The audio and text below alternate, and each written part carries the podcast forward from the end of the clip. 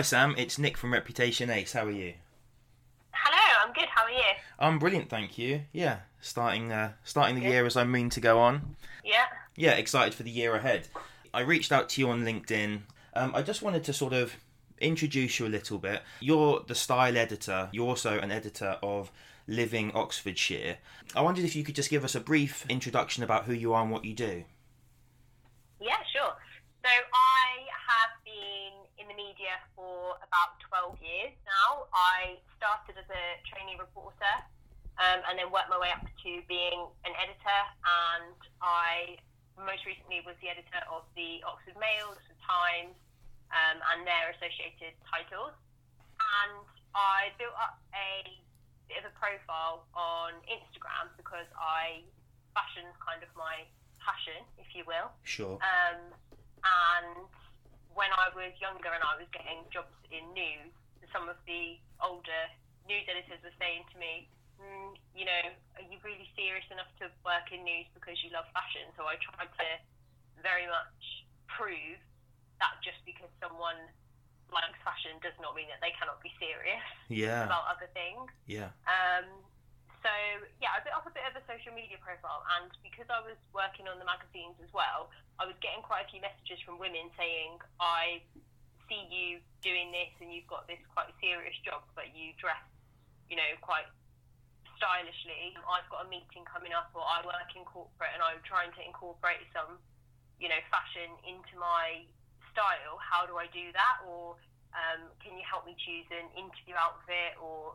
you know think questions like that really they were asking me Yeah. so i thought there's obviously a market there um, and i loved doing it i loved helping them and then i got questions from women saying i've got a branding shoot coming up so i own my own business um, i'm having photos done i've got no idea what to wear in the photos can you help me find an outfit so i was doing that kind of stuff for them Yeah. and then I decided to get my um, personal styling qualification, so I did that. And then at the toward the end of 2020, I set up my own business. I kind of left the newspapers but continue with the magazine. And then um, I'm also lecturing journalism as well, so I teach the NCTJ, Right. which is the the qualification you need to become a journalist Yeah. so I do that too. So I'm I'm with my actual business. I'm mixing the styling with the media stuff because there are there's a market there where people need someone to look over their media branding and they also need someone to look over their personal styling as well. Yeah, definitely. kind of one one you know one package essentially. So good. I Yeah. love it. Yeah, I thought it was really interesting how you do the editing uh, magazines and journalism throughout your career and the editing of, you know, somebody's personal style. I guess they both they really complement each other. Yeah, definitely. Yeah, I think in editorial for the magazines we have to. There's a lot of styling involved in that. So for front covers, for example, you know, picking a front cover or directing a photographer of what you need for a front cover, you know, the outfits that you want and all that kind of stuff. There, there's a lot of that stuff that I've done, which kind of lends itself to this personal styling element Definitely. of it. Have you always had an eye for for fashion and for, for knowing what looks right or you know is this something you've sort of built along the way or is it always been with you? Yeah, I think so. I've always loved. I mean, when I was a kid, I had um, this kind of sketching thing, and it was kind of like these silhouettes of uh, dresses, and I used to colour them in. And I've always kind of loved fashion, and I always wanted to work in magazines, and so I was very lucky to be able to do that. I mean, I I don't come from I don't come from a media background or a fashion background. I actually grew up on a council estate, and um, I think I very much am quite passionate about helping other people from diverse backgrounds get into media in particular because when I first started, when I was a kid and I was looking at newspapers, I couldn't see really anyone like me Mm, in an editor's position. yeah. Um, and then when I actually eventually became an editor at 27, again, I was looking around, I couldn't, there wasn't really that many women in the role, but now there are a lot more women and it's a lot more diverse, and that's really great to see. I'm really passionate about that because I think if we can't, if we're not, if we're not representative of our communities, we can't represent our communities. and Yeah. that's really important. So yes, I'm very passionate about that, and I've yeah, fashion has always been my. I kind of love magazines and always have done. Always spent all my pocket money on them Yeah, definitely. when I was younger. What like Vogue? Yeah, Vogue, obviously. I think Vogue now is uh, uh, over the last few years. I've actually really enjoyed Vogue a lot more because it is so much more diverse and representative, and there's just so many stories in there of people who perhaps weren't as represented before because obviously there's been a big issue in magazines historically because you know av- magazines essentially make their money through advertising, and so they are pretty much beholden to the advertisers. Um, and so historically, there was a bit of a, a problem, I personally think, in magazines in that they weren't representing people. Yeah, I And, agree. you know, it, yeah, it breaks my heart to think of you know a young girl looking at magazines and not seeing herself represented by them, or thinking that there's something wrong with her because she doesn't look like you know the straight sized white female that's on the cover of the magazine. That's not okay, and I think there's still work to do. But I do think that people like Edward Enninful at Vogue now are really changing things for the better. Oh, that's good. Yeah, I guess has the internet helped disrupt that? Do you think? You know, social media and culture. Yeah, I think so because now you know people aren't in before social media. No one could really make their voices. I mean, you could obviously write a letter in, but now social media has given voices to people, which is excellent. I mean, there's so much diversity online, and I always say to people that with their feeds on social media, they should diversify them as much as possible. Make sure that they're hearing as many different voices as possible from people who agree with them and don't agree with them, because one of the other problems with social media is if you just follow people who agree with your ideologies and your point of view, you Yeah. have a very skewed view of the world. You don't see, you're living in kind of an echo chamber. Yeah. Um, and then you get shocked when things happen that you, you, could, you couldn't foresee because you weren't reading anything that disagreed with your point of view. Yeah, hundred percent agree with that. Yeah, definitely. You have to let the the good ideas, you know, battle their way to the top, really, don't you? And have to hear both sides, really. Yeah, yeah. It's just there's so much, particularly on Twitter. I think I'm just hoping this year that you know people are a bit more um, patient and a bit more kind because Yeah. particularly on Twitter, I mean it. Twitter is pretty toxic. angry and yeah, everyone's just shouting at each other, and it's just not. It's just not very constructive at all. Yeah. You know, it's just anyone who shows a different opinion. It's like, no, you're wrong. You're completely wrong. Rather than having a decent adult conversation, Yeah. It always goes. actually listen. Yeah, it's it's a race to the bottom, and then you know if if their point's not being heard, they'll just talk about grammar or spelling. So it's a it's a crazy one. Now I did notice that you had a really good following on Instagram. Is that what you would say? Is that your your your primary social media platform? It has been, yeah. I have actually um, LinkedIn. Essentially, now I've re- I've actually started using LinkedIn a lot more and really enjoying it. Mm, and yeah. I think the, the problem with Facebook and Instagram is that now they are very much pushing advertising, and so it's very hard now for anyone starting to get organic reach. Yes. Um, whereas I think LinkedIn is a lot more friendly to people. And the other thing with LinkedIn is there's a lot more, I think, and I've found a lot more really interesting information on there. Whereas Instagram's obviously really good for visuals, yeah. but I think with platforms like Instagram, Facebook, and Twitter, it's very easy for disinformation to spread. Whereas on LinkedIn, people are a lot more considered and they will have more of a discussion and they're putting stuff out that is kind of verified or that uses their expertise. The other thing, obviously, with LinkedIn is that people aren't anonymous, whereas on the other platforms, it's very easy for someone to set up a fake account without any kind of identifying features. They don't need to put a photo on there, they don't need to put their name, etc., on there. So it is easy for people to spread misinformation. Whereas I just find that the conversation on LinkedIn is much more open and friendly and considered.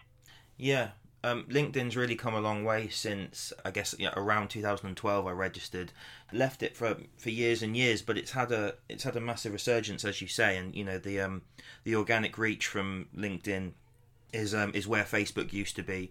So um, yeah, no, that's really interesting that you're doing that. One of the key things that I found about you is your, your one of your aims is to sort of help women gain the confidence through you know through obviously the styling and the mindset. Where has that come from? Is there where's the inspiration? Is it sort of just through your journey and you've sort of seen i guess you've already sort of touched on the fact that you know you don't want to uh don't want people to feel excluded.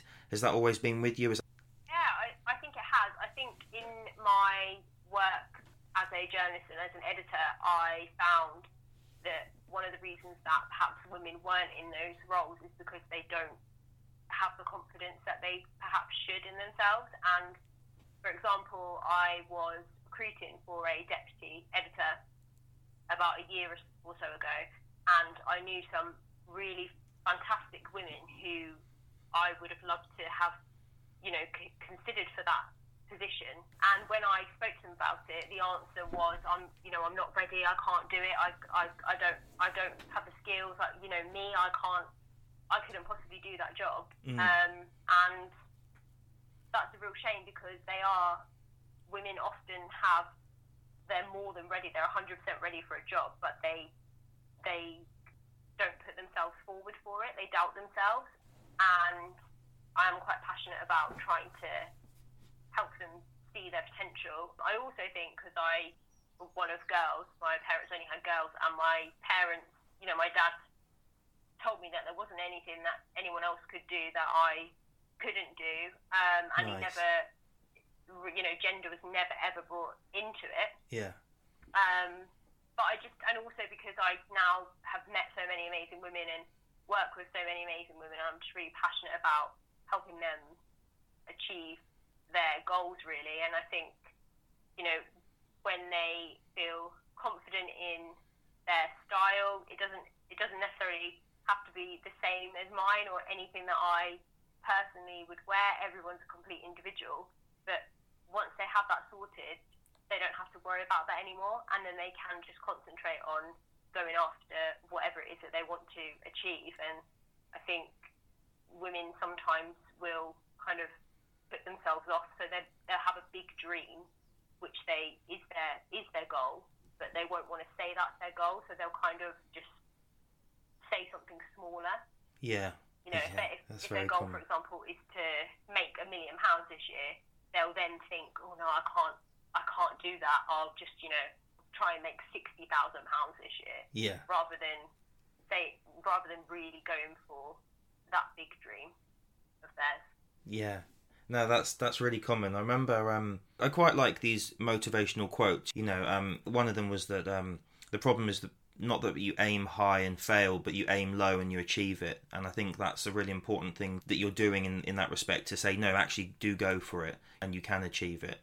Um, what does so what does the, a typical day can you talk me through what you would do for somebody you know if they came to you and say hey look i'm going to go for a new job role i just i'm lost how would you help them yeah so it depends what obviously package that they have but i mean obviously coronavirus is a bit of a problem at the moment. Go shopping, but we do stuff online.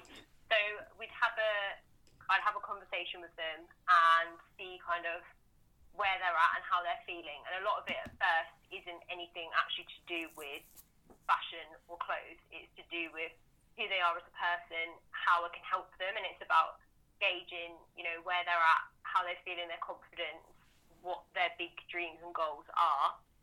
Um, and then obviously I'll find out some more information about them, such as just general information about their kind of clothing size, the things that they like to wear, and then we'll have a conversation where we'll go through colour analysis because colour is people increasingly want colour analysis because okay. what that does is it says to you, you know, these are the colours that work really well on you, and there's quite a comprehensive um, way of doing that. Uh, most stylists have a qualification, so we've been taught how to see what kind of season someone is in terms of colour, and then within those seasons there are other there's kind of like break off seasons in there. So there might be, for example, a warm autumn with summer. Oh yeah. Okay. Um, yeah, it's re- color analysis is really interesting. It's actually really it's one of the things that people increasingly want Yeah. um, because then they can, you know, you give them a list of these are the colours that look amazing on you. And it's not to say they can't wear other colours. You know, Yeah. if you really love a colour or you really love black or wha- whatever it is, go ahead and wear it. That's absolutely fine. Um, so we do colour analysis, body shape analysis. I'm quite on body shape analysis. I'm quite keen to again not say to people you can't wear this, you can't wear that because you're you know an apple shape. You should never wear this. I think that's wrong. I Yeah. think it's wrong to put women in boxes like that because it's whatever makes them feel amazing at the end of the day. So body shape analysis, and then if they need a wardrobe detox, we do that, which is always very fun. Basically, what happens with some women is that they will buy things for an alternative version of themselves. Um, so they'll buy something, you know, some outrageous sort of sequin piece, and they'll think, one day I'll wear that. One day when I'm this woman and I've lost this weight and I've got this job, I'll Yeah. wear this Yeah. rather than thinking I'm going to wear this today because I am that person and you know I deserve to feel amazing today and I don't necessarily have tomorrow but I do have today um, so sometimes they have things in their wardrobe that they've had in there for years but the label's still on or sometimes just a mess um, the wardrobe detox can be really helpful Yeah. because it kind of it's not necessarily again about the clothes it's about getting to the the deeper issues of why they have those things why they've kept hold of a certain item or why they've bought a certain item um, it's really about tapping into those issues and helping them to let go of those and to just give them the confidence in who they are right now Yeah. so wardrobe detox is good, and then obviously if they need shopping, so from that wardrobe detox, it might emerge that they have spent loads of money on you know crazy feather pieces, but they don't have any sort of basic, really good quality shirts or Mm. t-shirts or jumpers or jeans, and so then we'll shop for those pieces to give them the really good foundation.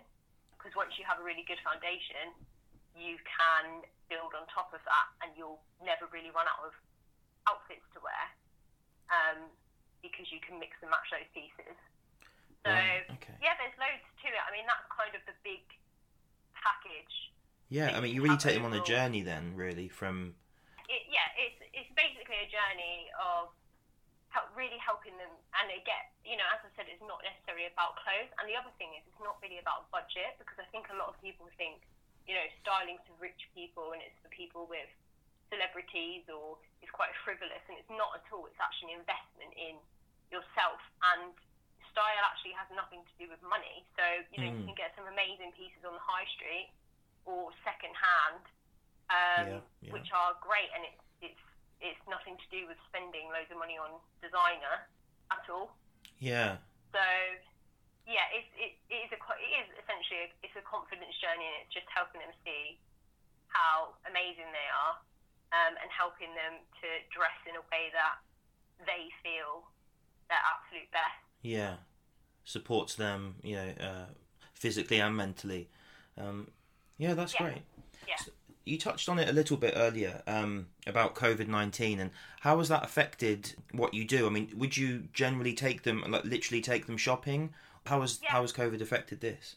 Yes, prior to um, COVID, obviously, you, you could go shopping. Now, everyone that I, every stylist I know has pivoted online, Mm. um, which means that essentially what you could do is kind of a virtual shop. You could do it with them if you were sharing a Zoom screen, for example, Yeah. or I might go away and find items and then kind of have another con- consultation with them where we go through those items, or I might send them a big document with the links to everything in it Oh, that's cool. Yeah. um, that would work. And then once those pieces arrive, you can do another call where they try it on for you virtually. Yeah. Um, so it, ha- it has changed things, but then again, you know, sometimes people like to be in the comfort of their own home Mm. Yeah. um, rather than kind of out. I would never take someone personal shopping before I'd spoken to them, before I'd met them and built up a good relationship with them anyway, because obviously when you lack confidence in yourself, it can be probably quite intimidating to go shopping with someone and try stuff on and um, think it's really important to build up that relationship first. Yeah. Yeah. Yeah, that must be a massive thing. So, what has being at home maybe given a sort of another dimension to your business? Maybe. Yes, it has, yeah, and it's also meant that you can offer different services. So, for example, I've got one now which is a New Year special offer, which is essentially just a couple of hours where we go through these things. So we do a kind of mini color analysis, mini body analysis. They can select items from their wardrobe that they aren't sure how to style, and I will go through those with them. So it, it and that again is probably more affordable because people sometimes don't, especially women, don't like investing in themselves, which is kind of a bit of a, um, it's kind of, uh, it, it's a problem really because the less you invest in yourself, the worse you're going to feel, and then it's just kind of an, a never-ending circle. Yeah. Um, And what happens sometimes, I think, is the investment, and they think, oh no, I can't spend this money on myself. I've got children. I've got you know bills to pay. Um, I'm not worth it. And actually, the problem is that everyone in their house, their family, needs them to feel better. So it, it is an investment for everyone Yeah. in their family. Yeah, Um, it's getting the momentum going the other way. Yeah. Yeah, yeah, exactly. You know, it affects everyone. If you don't feel great about yourself, your your family need you to show up as the best version of you. Um, and so the New Year offer that I have is actually a, is a lot more affordable and quicker, and it's just so that because I know one of the problems that I do come up against when I speak to women is they say I can't afford to invest in myself. Um, that this kind of makes it a lot easier for them to do that. It's also been really nice. I've had a few people buy them as gifts. Oh, okay. or, Yeah. Um, yeah, women in their lives, which is really, really nice. It's a nice gift to give someone, I think, because they've. Prob- well, I know some of them have shown an interest in doing it, but again, have had that. I can't afford to spend this on myself, and then someone that loves them has said, "Here you go, Happy New Year." Yeah, definitely to get the ball rolling. No, that's a, that's a good thing. Yeah. That's definitely a good one. Um, how have how have you built your client base then? Have you is it through friends and family or through social media or your you know general networking? Mainly, yeah, social media um, and a bit of networking. So obviously through my job, I know a lot of women, um, and then it might be you know someone knows someone. Um, but networking, I think, is a big thing in getting yourself out there and having genuine conversations with people. So not, you know, I think we all know. Uh, when someone sends you a message that you've never met or spoken to before and they're trying to sell you something, Yeah. it's making genuine connections. And then oftentimes I haven't actually spoken to them before. They might have just been following my stuff for a while and then they might reach out, which has happened a couple of times, or it might be someone who knows someone who said, you know, you should talk to Sam and then they've spoken to me about it. Oh, that's Um, cool. Yeah. But yeah, I think having genuine conversations with people is really important. And the other thing is offering value. So I have a lot of, I have quite a few kind of free resources and stuff that Yeah. I will get, that I will give to people, which then down the line they might want to work with me. That's fine. If not, then at least it's helped them in some way. Definitely. Yeah. Um, offering value, I think, is really important. it's counterintuitive at the start. You know, a lot of people are like, "Well, you don't want to give away your secrets," but I mean, you're just demonstrating you're demonstrating your excellence, really, aren't you? And providing value. Yeah. And uh, yeah, um, some Yeah. people will run with it, and good luck to them. But it really just builds your reputation and brand, and um, yeah, just your, your your your genuine growth. So, no, that's really cool. Um, just to sort of wrap it up again, I, I've got this question: What excites you about what you do? I mean, you, you've really sort of spoken about it the whole way through, but in a nutshell, what gets you up and gets you going about what you do? I think the transformation and just helping someone feel great um, is why I do it. It's not anything to do with clothes, really, or shopping. And I think that's probably a misconception that people have is that personal styling is just about, you know, going shopping all day. It's not at all about that. It's about confidence and helping someone see how special they are because, you know, no one is no one is born with massive doubts and imposter syndrome of feeling like they can't do anything and Yeah. I is trying to get people back to you know how they felt when they were a you know a five year old and they used to just dance like no one was watching and they didn't care um, what anyone thought. And then over time, the world has kind of told them that they were wrong or that they you know were too loud or too bossy or whatever else it is. And the problem is that a lot of us are holding on to those Yeah. beliefs, and it's about unpicking those beliefs and actually showing people that none of that is true. None of those beliefs are true about themselves. Um, and yeah, that's that's why I do it. I just love helping women Yeah. to That's, really that's really shine. cool. Yeah. Just getting rid of those limiting belief systems and yeah, I mean everybody everybody is you know oppressed by um, society and you know mainly just their own thoughts. So that's great that you do. You sort of encapsulate so many different aspects in what you do. Um, and just finally, what are your plans and goals for the year ahead? I obviously would like to help more women. I have I've started off this year with a couple of free workshops. So on Saturday I've got a media strategy workshop, and then the following week I've got a styling workshop that I'm doing. But I'm just concentrating really this year on building my business and helping as many women as possible. Yeah. No, that's Um, brilliant. I'm Yeah. I'm really, really glad to speak to you. Thank you very much for coming on today. Um, people can find you at the styleeditor.co.uk on Instagram, all the socials. I'll put the links in the descriptions too. Yeah, thanks very much for coming on. All the best uh, for the year ahead. And uh, yeah, it's been a pleasure. Thank you. Thanks for having me. No problem at all. Take Have care. nice Thank you. And you. Thank All you. right. Bye.